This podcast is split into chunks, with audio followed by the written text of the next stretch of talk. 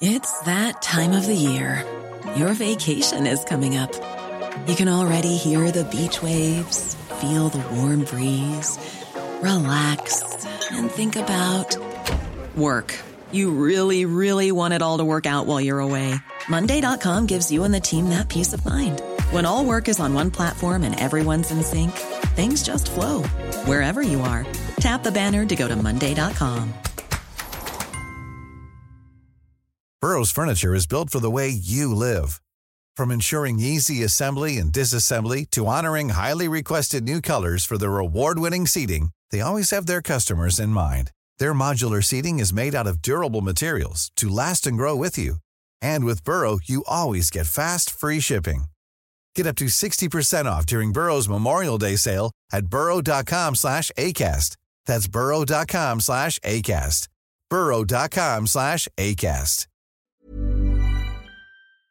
This podcast contains violence, adult themes, and material that may be disturbing to some listeners. Listener discretion is strongly advised. True North True Crime is produced on the traditional, ancestral, and unceded territory of the Squamish, Musqueam, and Tsleil-Waututh nations.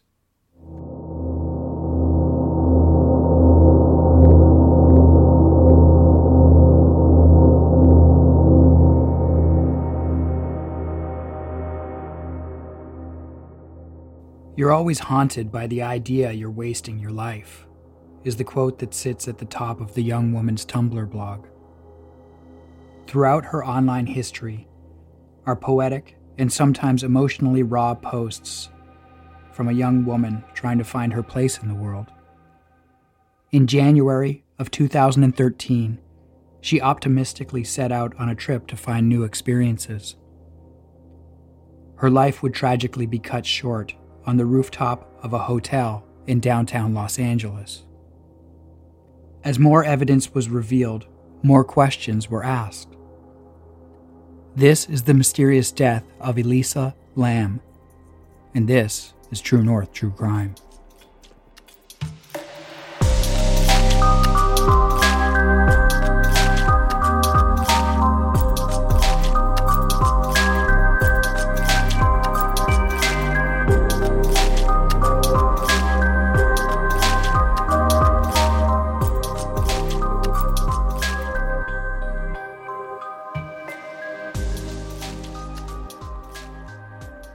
And welcome to episode 17 of True North True Crime. We want to start off the episode by thanking everyone who has given us those five star ratings and reviews on Apple Podcasts or hit follow on Spotify. That really helps us with the visibility of our podcast. Yeah, as most of you know, we're just a small, independently financed podcast. So, any help getting the word out about this podcast in the very busy true crime podcast world uh, really helps.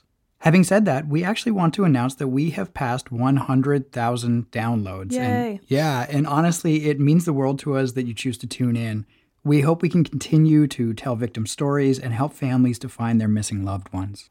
We want to say thank you to Alyssa Santos, Melanie E., Sandra, and Anastasia or Anastasia, however you prefer to pronounce your name, for buying us some coffees this week. We honestly appreciate you and we thank you very, very much. Yeah, we're drinking those coffees right now. Yeah, cheers.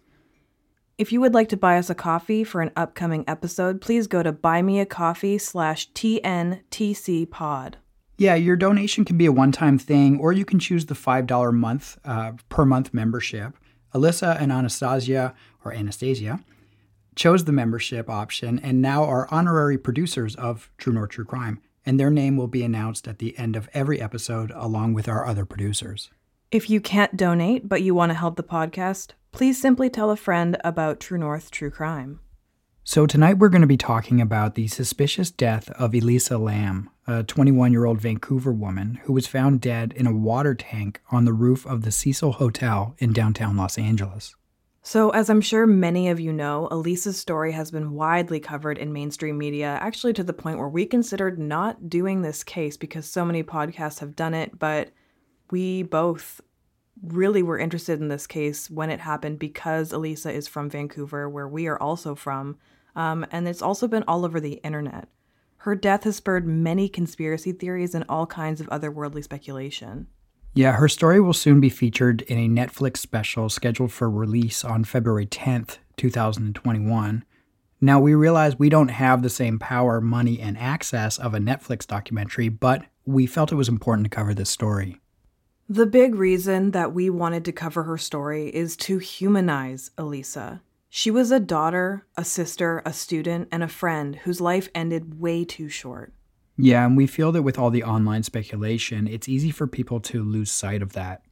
We also wanted to present a fact based interpretation of Elisa what happened at the Cecil Hotel, the investigation, and the aftermath. So let's start by talking a little bit about Elisa Lam as a person. Elisa Lam was born in Vancouver, British Columbia, Canada, to her parents David and Yina Lam on April 30th, 1991. Elisa also has a sister. Elisa would sometimes go by her Cantonese name, Lam Ho Yi. It would appear that Elisa had a pretty normal middle class upbringing in an area of Vancouver known as Burnaby. She would excel in high school and eventually get accepted to study at the University of British Columbia. While going to school, she worked a retail job. Aside from that, it seemed like she was a pretty big Harry Potter fan. Elisa was diagnosed with and living with bipolar disorder. It's unclear if she was living with bipolar 1 or bipolar 2. However, both of these designations are characterized by periods of manic behavior followed by bouts of depression. The length and severity of these manic or depressive episodes are different for each individual. Her studies and her relationships were sometimes challenged by her mental health. In the years prior to her death, Lam was an avid blogger. She had a blogspot named Etherfields before switching over to a Tumblr named Nouvelle Nouveau. Her blog consisted of fashion images mixed with quotes and passages about her struggles with mental health and the goings on in her life. Sometimes she would post about insomnia, other times she would post about sleeping for days on end. Near the end of 2012, it seems that Elisa was going through a breakup and dealing with the emotional fallout of that. In December of 2012, Elisa took a trip to Ontario and visited Ottawa and Toronto. She posted about staying in a hostel in Toronto. In January of 2013, Elisa was not registered for any classes at the University of British Columbia. Around this time, she decided that she wanted to take a solo trip to California. On January 13th, 2013, Elisa posted to her Tumblr that she was planning a trip. Quote, Planning, planning, planning for the West Coast tour. Sigh. Turns out I won't be making as many stops as I'd like. Vancouver, San Diego, Los Angeles, Santa Cruz, and San Francisco. I really want to stop by San Luis Obispo, but alas, we'll see. Suggestions and meetups still highly appreciated. Her parents protested at first, but Elisa explained the virtues of the trip and she also made an agreement to keep in contact with her family while she traveled. Her parents eventually approved of the trip. On January 22nd, Elisa had a small going away party with friends and family before she embarked on her first solo adventure. Her Tumblr post reads I had a catch up reunion with high school, elementary people, and a sort of bon voyage soiree. And I'm fatigued, exhausted, in recovery for throwing it. And just seeing so many people and doing so many stupid, idiotic things over the last four days. But I'm so very full of I suppose the term would be, as Dumbledore says, love? Because last night was evidence that I do have amazing, beautiful things in my life. And even though everyone is, is so busy and going off and doing great things, they do care about me. I'm not a professional depressed person. I'm so much more than that. And these people are my reminders that I'm very lucky. Life is long and difficult, and people will always be stupid and complain. But it's worth it so long as you have special moments. There will be lots of these moments in the future, and there have been a lot of them in the past. So what if everything is shit and all the plans have gone to hell? If I ask for help, someone might even be willing to spare that hand. Thank you, friends, family, and Tumblr. The world is just awesome.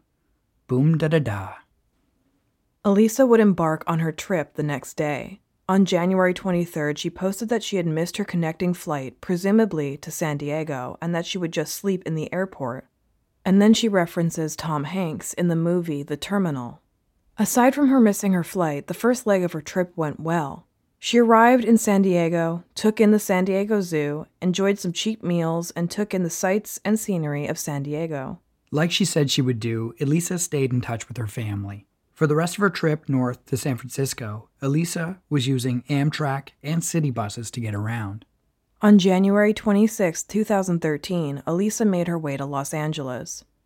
When she arrived, she checked into the notorious Cecil Hotel in downtown Los Angeles. We're not super clear if she knew the history of this hotel or if she just chose it based on its cheap rates and its downtown location. And it's about um, a 10 minute drive or a 30 minute walk from both the Amtrak and the Greyhound station. So at this point, we definitely need to talk about the dark history of the Cecil Hotel. The Cecil Hotel, which is also known as the Stay on Main, is a historic hotel located at 640 South Main Street in downtown Los Angeles. The Cecil Hotel opened its doors in 1927. It has been plagued with unfortunate and mysterious circumstances that have given it an unparalleled reputation for the macabre.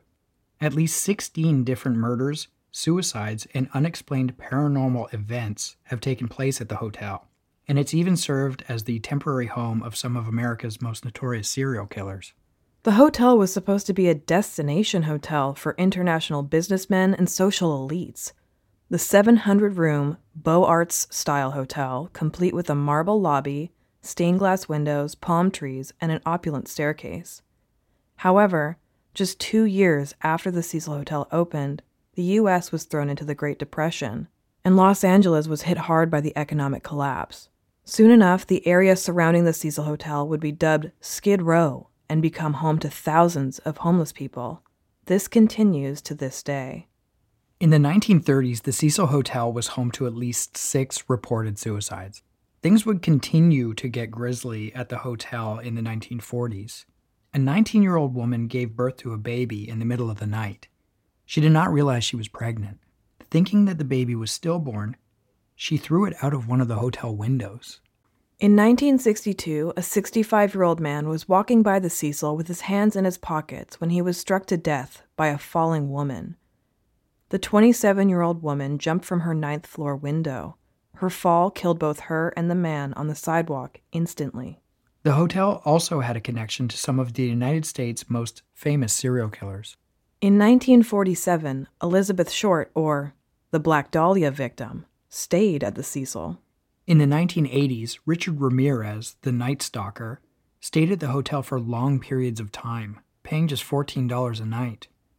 Then, in the 1990s, Austrian serial killer Jack Unterweger also called the hotel home Rumor has it that he chose the hotel because of its connection to Ramirez and due to its proximity to vulnerable sex workers. There have also been several unsolved murders, as well as stories of hauntings and paranormal activity and ghost sightings.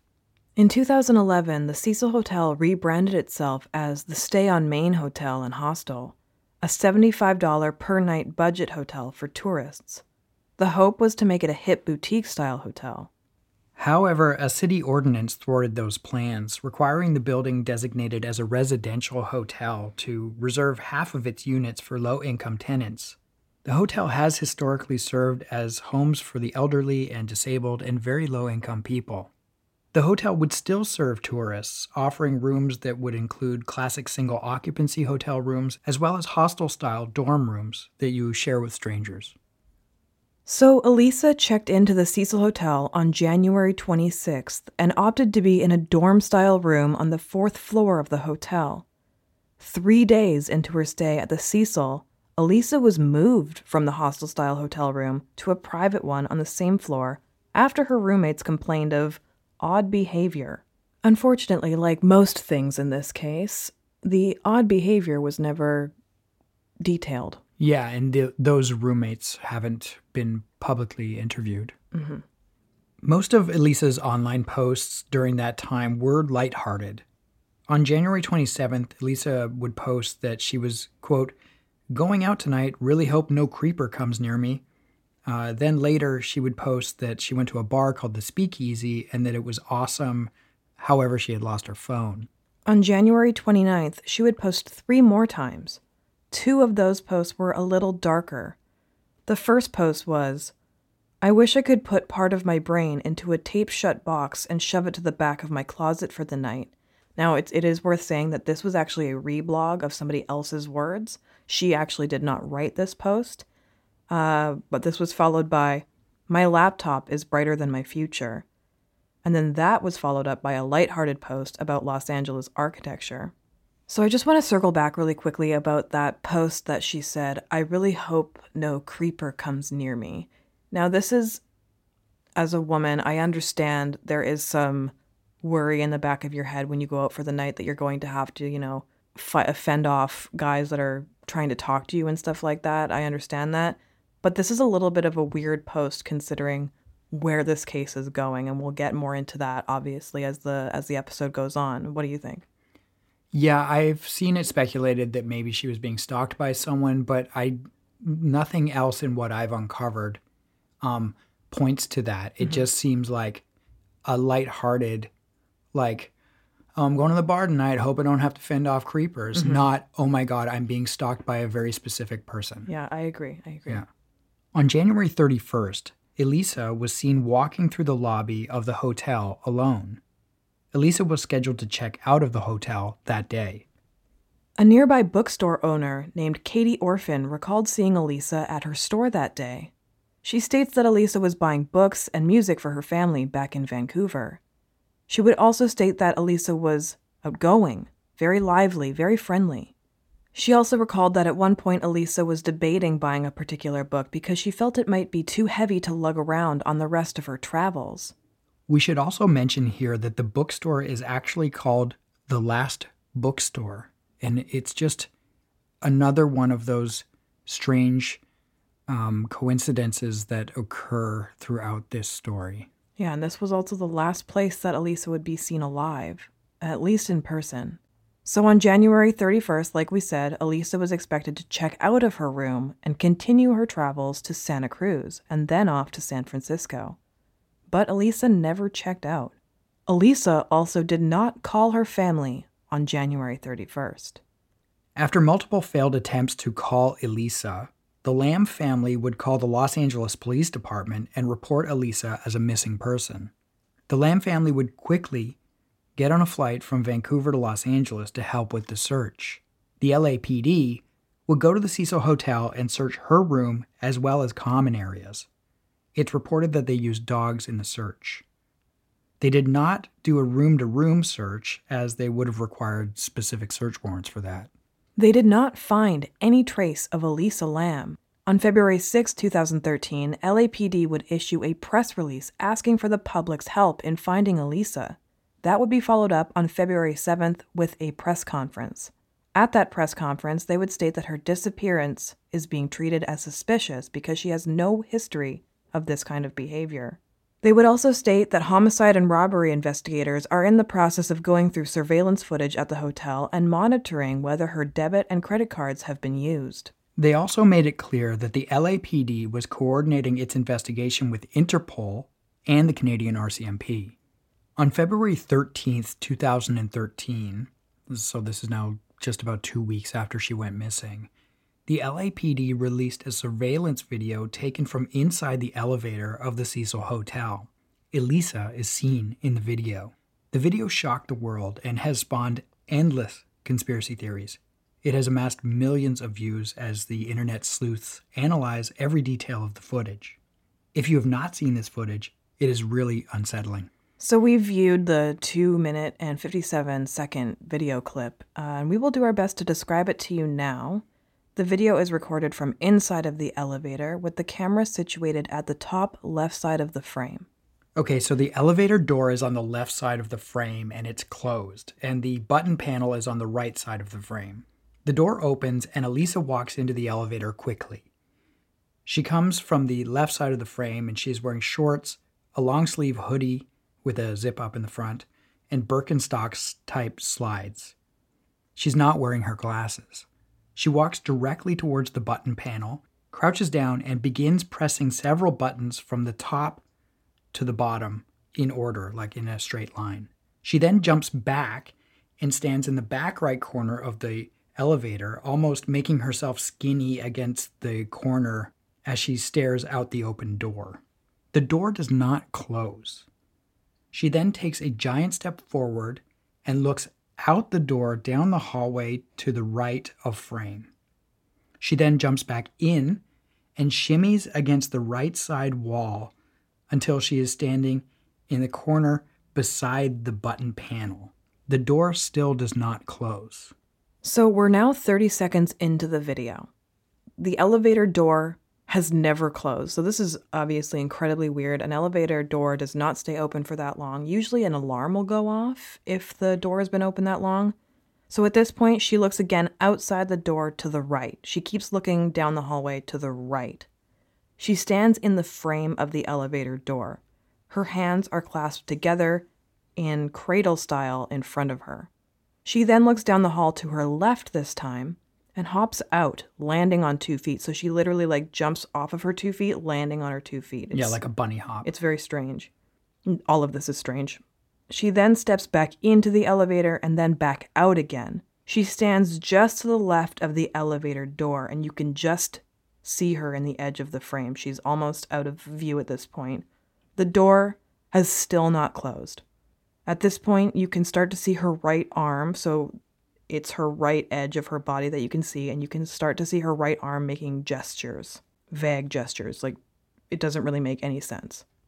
So she comes back into the elevator, but she braces herself with both hands on either side of the door frame, and then she goes back to the button panel and starts pressing buttons again.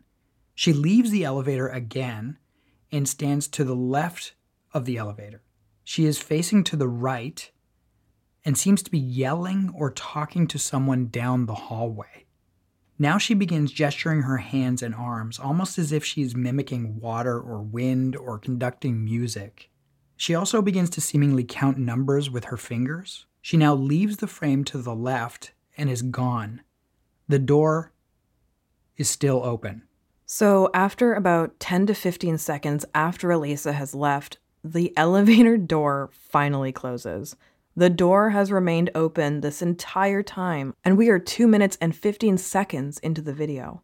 10 seconds later, the door opens again. No one is there, and it closes again. Then it opens on what appears to be another floor as the decor changes. Still, no one is there, and then it closes, and the clip ends at 2 minutes and 57 seconds. So we realized that describing a video on a podcast is not always ideal, but we did the best we could. Um, clearly, the video is disturbing and unsettling. Elisa's behavior seems nonsensical and disorganized. Many have speculated that she was indeed being chased by someone. More occult based theories have suggested ghosts, possession, or even the otherworldly Korean elevator game. So, what are your thoughts on this video? Well, the two there's two things that really stick out for me. One is that my experience with elevators are that the doors close relatively rapidly. Mm-hmm. And even if there is a door hold button or a door open button, it's almost often a placebo. Like I don't see them working very often. And if they do, it's only like, you know, maybe a six second grace period, but the door just never closes. And it, that to me, for some reason, is so bizarre. Like I don't know the workings of the Cecil elevators, but I don't understand why the door continues to stay open.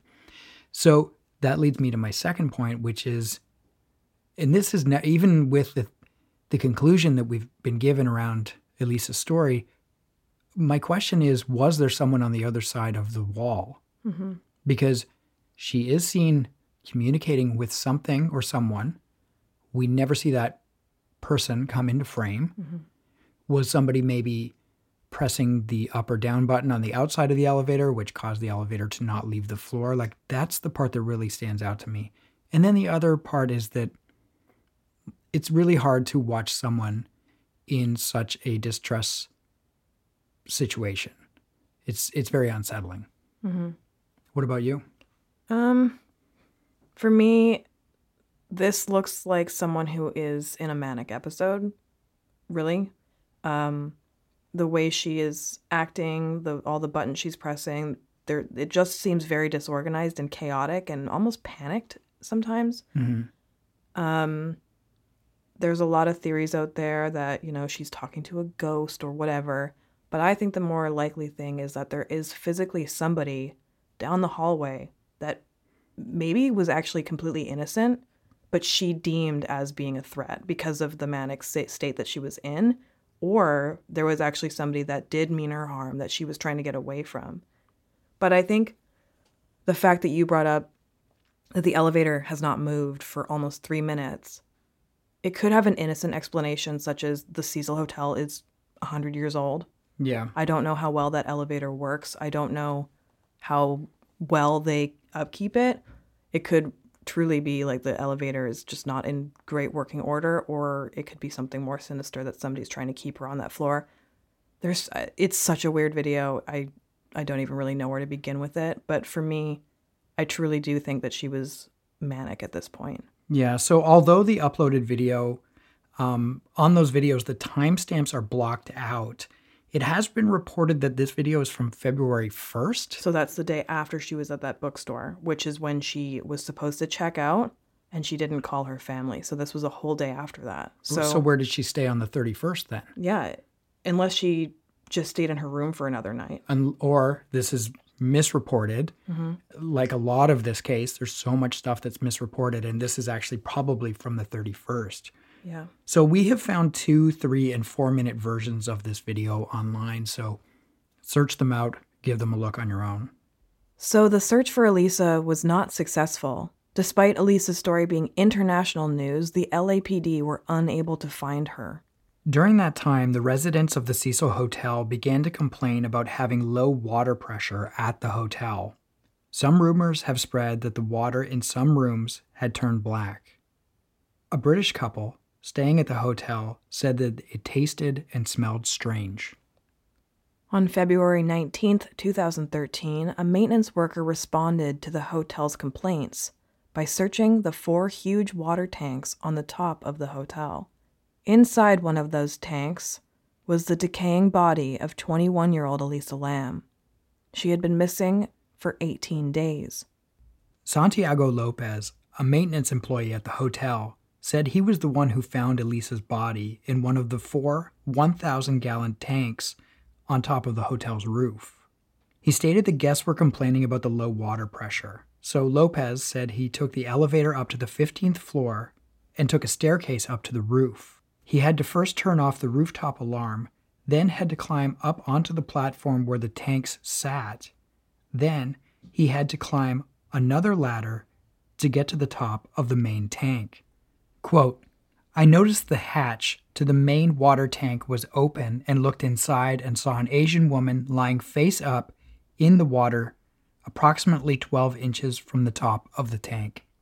It's worth it to mention that these water tanks will empty and fill based on how much water the hotel is using on any given day. So it's not like this tank was that full when she fell in. It could have been half empty or even less. Or it could have been completely full. Yeah, we don't know.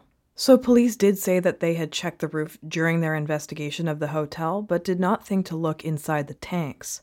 Lopez said that he didn't notice anything wrong with the alarm on the door to the roof that day, nor had he heard it go off at any point during Lam's stay. He also said that to the best of his knowledge, no other hotel guests have ever been able to access the water tanks. Pedro Tovar, the Cecil Hotel's chief engineer, noted that there are four ways to get on the roof three fire escapes with alarms, and one staircase from the 14th floor. An alarm will sound if someone attempts to open the door to the roof, if it's not deactivated first, something that typically only hotel employees would be able to do. If the alarm sounds, it is audible to the front desk as well as on the 14th and 15th floors. Elisa was found in the tank floating naked with her clothes, watch, and room key in the water beside her. Her cell phone was never found. And as we mentioned, and as Elisa had posted on her Tumblr, she had lost her cell phone uh, a few nights earlier at the speakeasy. On February 20th, Los Angeles health inspectors issued a do not drink the water order to the residents at the Cecil Hotel. So I think we need to talk more about the water tanks. Let's do that and talk about what else we know about Elisa's death after a quick break. Everyone knows therapy is great for solving problems, but getting therapy has its own problems too, like finding the right therapist, fitting into their schedule, and of course, the cost. Well, BetterHelp can solve those problems. It's totally online and built around your schedule. It's surprisingly affordable too. Connect with a credentialed therapist by phone, video, or online chat, all from the comfort of your home. Visit betterhelp.com to learn more and save 10% on your first month. That's BetterHelp H E L P. Hey, it's Ryan Reynolds, and I'm here with Keith, co star of my upcoming film, If, only in theaters, May 17th. Do you want to tell people the big news? All right, I'll do it. Sign up now and you'll get unlimited for $15 a month in six months of Paramount Plus Essential Plan on us. Mintmobile.com slash switch. Upfront payment of $45 equivalent to $15 per month. Unlimited over 40 gigabytes per month. Face lower speeds. Videos at 480p. Active Mint customers by 531.24 get six months of Paramount Plus Essential Plan. Auto renews after six months. Offer ends May 31st, 2024. Separate Paramount Plus registration required. Terms and conditions apply if rated PG.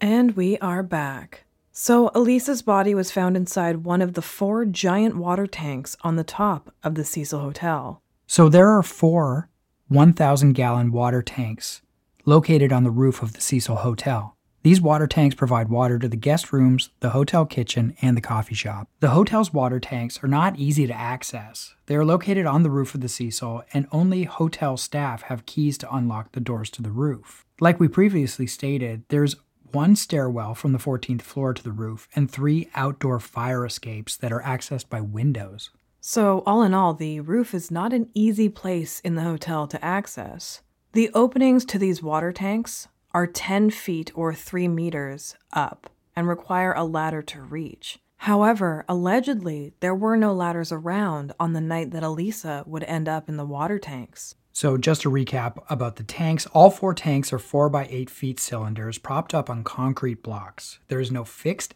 access to them, and hotel workers had to use a ladder to look at the water. They are protected by heavy lids that would be difficult to replace from within, but we know Santiago Lopez says it was open, mm-hmm. but it has been reported that the hatch was closed as well. But the key witness says it was open. So the lids on the tanks have been estimated to weigh anywhere from 20 to 40 pounds. Eventually, LAPD and fire crews would drain the tank and then cut a hole in the side of it in order to recover Elisa's body. So, could Elisa have placed herself inside of the tanks and simply drown?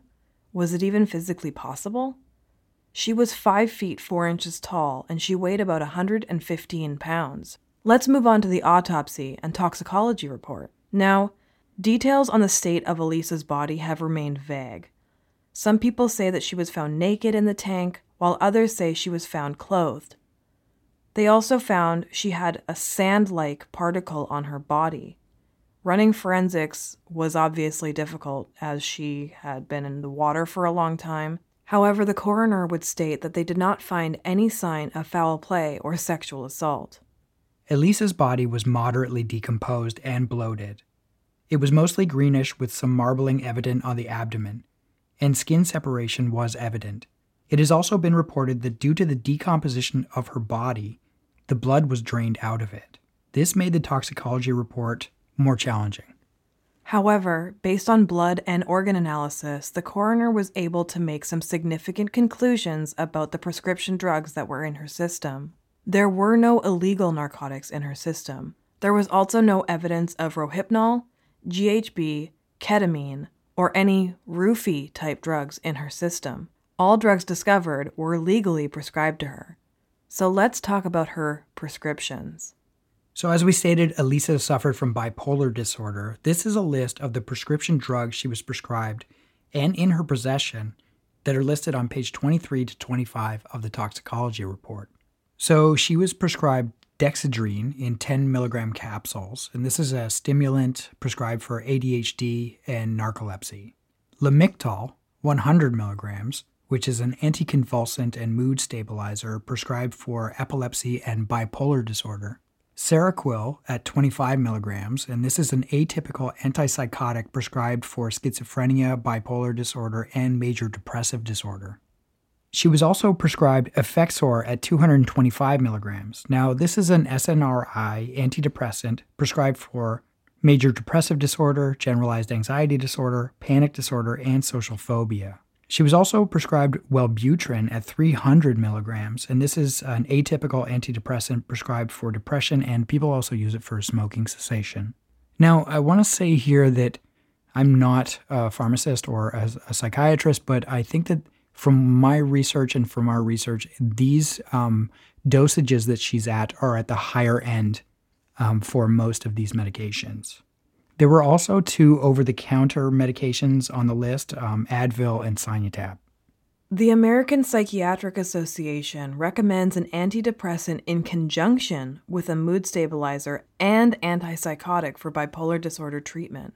So essentially, a person would be prescribed drugs to manage their depression, and then there would be mood stabilizers to manage the manic episode. These drugs are to be taken in conjunction with one another.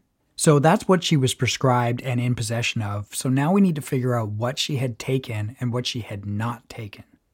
So, according to the tox screen, which was challenging because there wasn't a lot of blood in her system, so Effexor, the antidepressant, was present in the blood in her heart and in her liver enzymes. This suggests that Elisa took this medication the day she died. Wellbutrin, the other antidepressant that she was on, the metabolites were present in the blood in her heart as well as in her liver enzymes. This suggests that Elisa took this medication recently but not on the day she died, as only the metabolites are detected and not the Wellbutrin itself. Seroquel, the antipsychotic, and its metabolites were not detected in any quantity in the blood from Elisa's heart. This suggests Elisa had not taken this medication recently. Lamictal, the mood stabilizer, was found in such small amounts in the blood from Elisa's heart that it's debatable it was even there at all. The quantity was not sufficient or inconclusive. However, Lamictal was found in trace amounts in her liver enzymes, suggesting Elisa took this medication recently, but not on the day she died. Alcohol was not detected in any quantity in the blood from her heart, so Elisa did not drink any alcoholic beverages on the day she died. So, as we previously stated, all illegal drugs were not um, detected in her system, which also means that there was no amphetamines detected which means she did not take her dexedrine, which was the ADHD medication. So, to summarize, Elisa took at least one antidepressant that day. She had taken her second antidepressant and mood stabilizer recently, but not the day she died. She had not taken her antipsychotic recently, and she had no alcohol or common illegal drugs in her system. The working theory is that Elisa suffered a manic episode as a result of not taking her medication properly. By only taking her antidepressants and not taking her antipsychotics and stabilizers, she may have inadvertently brought on a manic episode. So I looked around the internet for um, some information around this, and I found this paper published on the National Library of Medicine, and it states the following quote, There is a strong rationale for a cautious approach to antidepressant use in bipolar disorder. This rationale is based on the following propositions. 1. The risk of antidepressant induced mood cycling is high. 2. Antidepressants have not been shown to be more effective than mood stabilizers in acute bipolar depression. We therefore draw these conclusions from this interpretation of the evidence. There are significant risks of mania and long term worsening of bipolar illness with antidepressants. Antidepressants should generally be reserved for severe cases of acute bipolar depression and not routinely used in mild to moderate cases. The most plausible explanation is that Elisa had bipolar disorder and, according to her autopsy, had only taken her prescribed stimulant medications but neither of her stabilizers.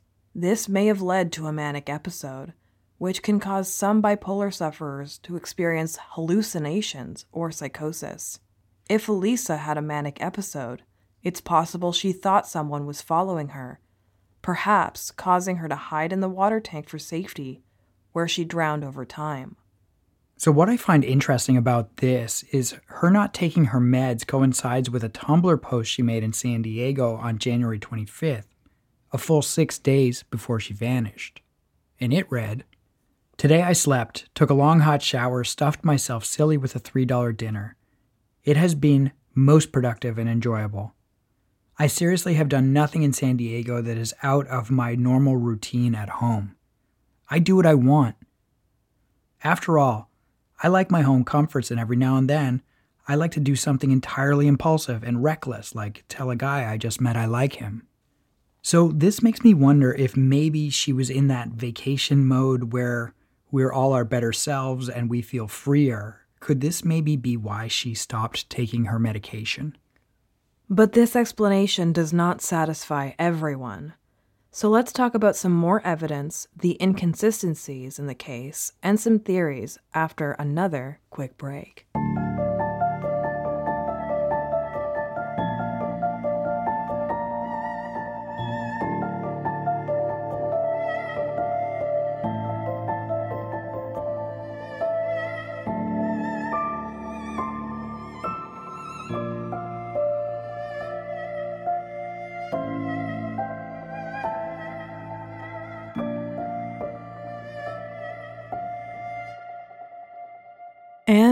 Are back.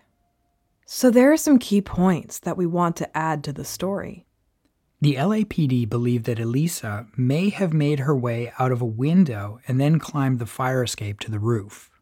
In fact, a former LAPD detective revealed that a police sniffer dog picked up Elisa's scent at a window which led onto a fire escape in the building. In an interview with DailyMail.com, retired LAPD homicide detective Greg Kading says Most people don't know that there was an alert.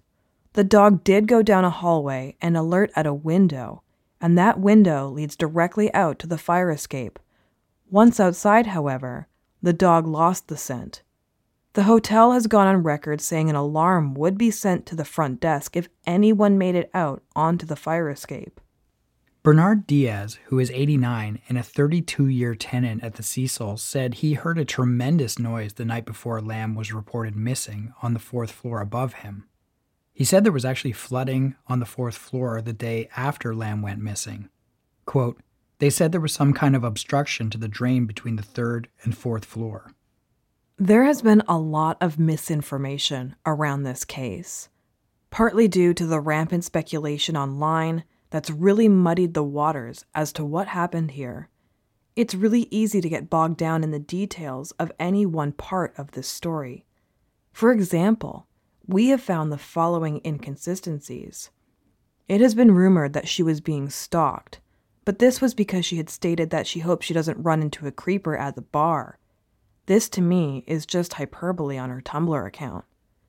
It has also been rumored that there was and was not a ladder on the roof for her to get into the tank. Yeah, the tank hatch door has been rumored to be both closed and opened when she was found. Also, it has been said to have had hinges and no hinges. This small detail would explain how heavy the door would have felt and if Elisa would have been able to open it herself. However, Santiago Lopez clearly states that the hatch was open on the day that he found Elisa. But the question is, Did was she it, open it? or was it open when the police were up there? Because the police had checked the roof. So if they had checked the roof, why did they not notice that the water tank hatch was open? And and the only reason he went up there was specifically to check the water tank. So that's maybe they just didn't, you know, look yeah, up that it's super easy to overlook a small detail. Like maybe it's always open, or I don't know. They, they don't know how the how the water tanks at the hotel work necessarily. Yeah, and so we've also heard it reported or read it reported that Elisa had never planned on going to LA. This is kind of per- pervasive in some of the mm-hmm. online communities, and this is not true. She clearly mentions in her Tumblr that she was going to LA. So we just wanted to mention some of those things because, and th- those are only a few examples of how much misinformation is out there on this case.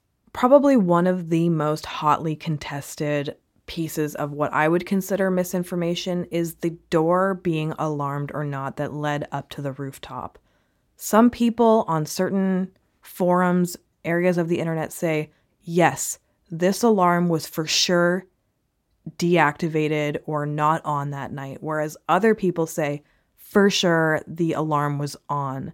Whereas the reality of the situation is that the Cecil Hotel has never confirmed either way if that alarm was armed that night or not. So, with that, let's get into some theories about what may have happened to Elisa Lam. Okay, so first off, would Elisa have died by suicide? Yes, we do think this is possible.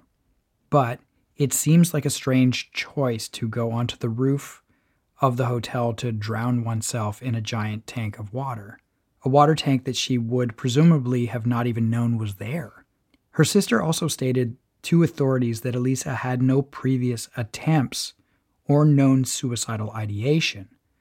However, we have read some of her Tumblr posts, and they do include suicidal ideation. So, is this a possible theory? Maybe. But then there's also that thing where she was in the bookstore and planning ahead for, like, hey, this book is really heavy and I have more travels to do.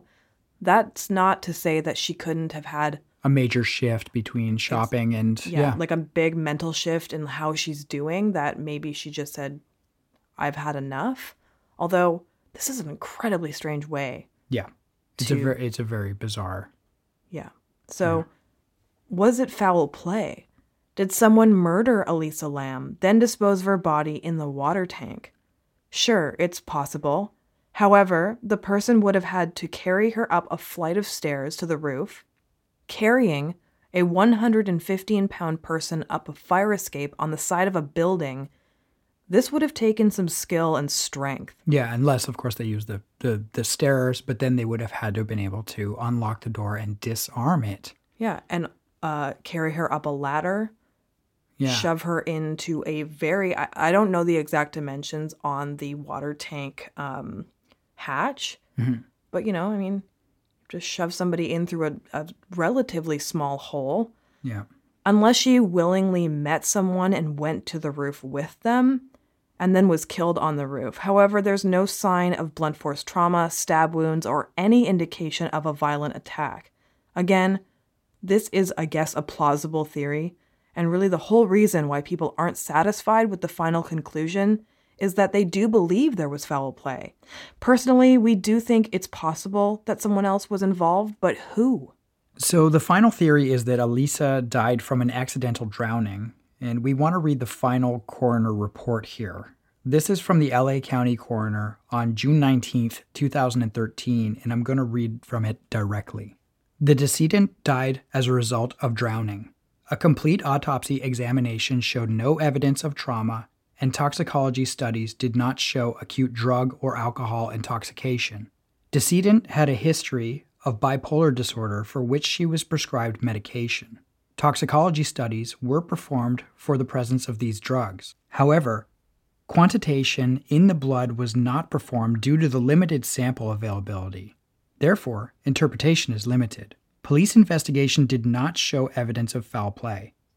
A full review of the circumstances of the case and appropriate consultation do not support intent to harm oneself. The manner of death is classified as accident, and this is signed off by the Associate Deputy Medical Examiner as well as the Senior Deputy Medical Examiner of LA County. So, this is the working theory. Elisa had a manic episode, made her way up to the roof, and climbed into a giant water tank, thus drowning accidentally over a period of time. However, this explanation has not been good enough for many, leading people to believe some more outer worldly theories, and we are going to go over a couple of those here. In classic internet fashion, there's a lot of creepy pasta type stuff out there about Elisa. Some people believe she was being chased by a ghost or an evil spirit, maybe even a demon. They point to dark spots or shadows in the elevator video as evidence. It also appears as if Elisa was initially running from something and then is communicating with someone or something. For believers of this theory, it is all supported by the hotel's dark history. There have also been theories of spirit possession, which is evidenced by her strange behaviors and physical gestures in the elevator video. Others theorize that she has been a pawn in the elevator game, which we will describe here. Essentially, you enter an elevator by yourself in a building with a minimum of 10 floors. You then press certain floors. When you arrive at the floor, you choose another number to another floor, and so on and so forth. At the fifth floor, a young woman will join you. You are not to look at her or speak to her. She is not who she seems to be. You are then to press the button for the first floor, which should now take you to the 10th floor. Eventually, you will reach the 10th floor, The strange woman will try to stop you from getting off the elevator, as you are now apparently walking into a whole new dimension, which apparently looks a lot like the dimension you're in. To return, you must follow another series of steps, or you would be doomed to be stuck in that dimension. I mean, this is a pretty wild theory, and some of the evidence for this was promoted because her Tumblr kept on having new posts after she died. But this is easily explained by scheduled posting, which is an option on the Tumblr website. So, this elevator game theory is actually a game that originated in Korea and is allegedly somewhat popular there. I don't know how popular it actually is. These are just things that people say on the internet. Um, and I think a lot of why this theory even got wrapped up in this case is just because the elevator footage of Elisa is so strange that it does look like she is pushing buttons in a certain order. But we're going to leave that particular paranormal esque theory there. If all of you are interested in the more paranormal side of the theories to this case, I highly, highly recommend the Lights Out podcast episode on Elisa Lam. Josh and Joel did a wonderful job kind of encapsulating the true crime side to this as well as the paranormal theories. So definitely go check out the Lights Out podcast. So, lastly, there's an odd coincidence that set off even more conspiracy type theories around the internet. Like this story needed more of that. Just days after Elisa's body was found, national health experts were called into the area near the hotel to investigate a deadly persistent tuberculosis outbreak that local health officials called the largest in a decade. More than 4,500 people may have been exposed to tuberculosis, and scientists linked the outbreak to a TB strain unique to LA. A test was used in the area of the Cecil Hotel. The name of that test is Lam Elisa. This is completely fact checked and very bizarre. Yeah, I'm just not clear what this could mean for people looking into this case, other than it is just another odd coincidence or happening in this story. So, Elisa's parents, David and Yina Lam, filed a civil suit in September of 2013 against the Cecil Hotel for negligence which led to the death of their daughter. This case was dismissed by a Los Angeles Superior Court judge. The judge found that Elisa's death was unforeseeable because it occurred in an area of the Cecil Hotel where guests were not allowed. The judge stated that to reach the water tank, Lam had to go to the hotel roof, climb onto a platform, scale a 10 foot ladder along the side of the tank, push aside the 20 pound lid, and then either fall or climb into the tank. He went on to state, quote, in fact, the very nature of the water tank would make it unreasonable for Elisa to assume that she was allowed to climb in it and open the lid. Yeah, I think the positive takeaway from the civil case is that it made a lot of the Cecil Hotel information around Elisa's death part of the public record.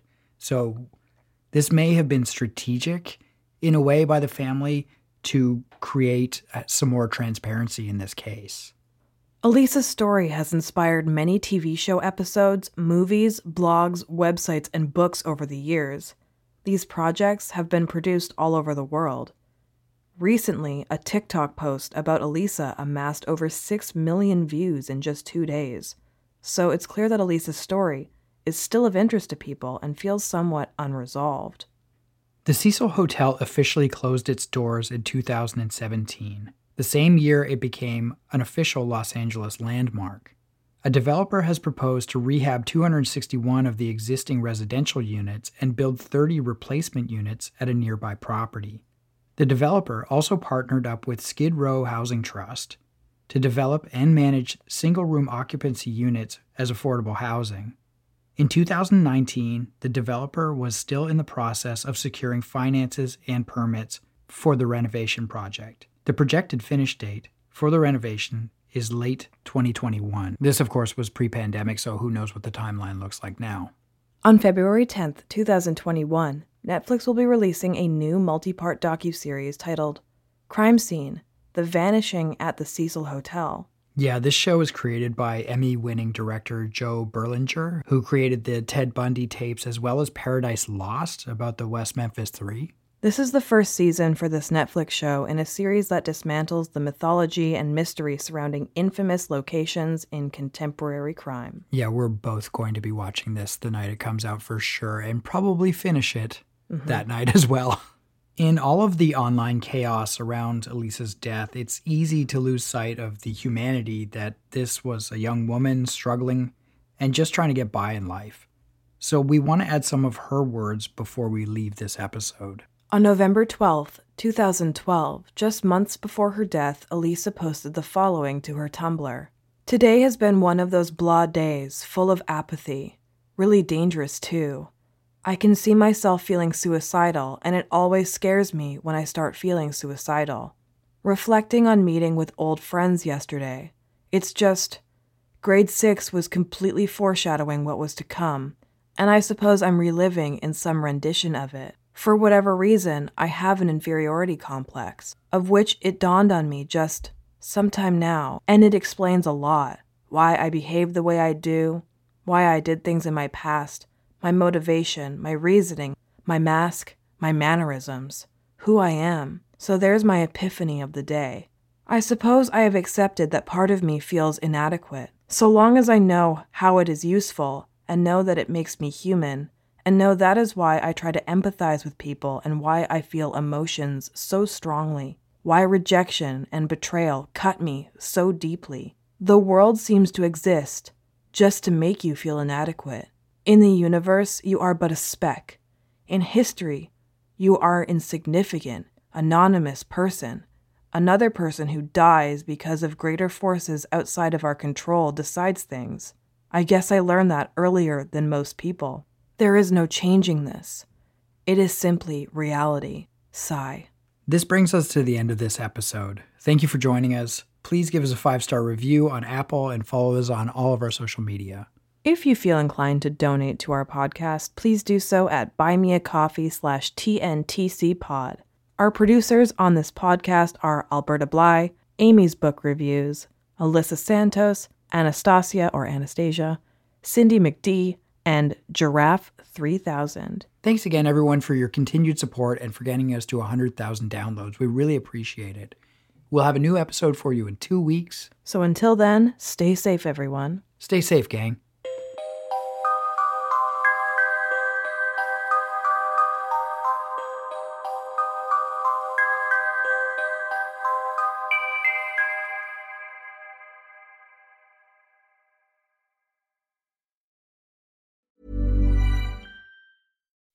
When you make decisions for your company, you look for the no brainers. If you have a lot of mailing to do, stamps.com is the ultimate no brainer. Use the stamps.com mobile app to mail everything you need to keep your business running with up to 89% off USPS and UPS. Make the same no brainer decision as over 1 million other businesses with stamps.com. Use code PROGRAM for a special offer. That's stamps.com code PROGRAM.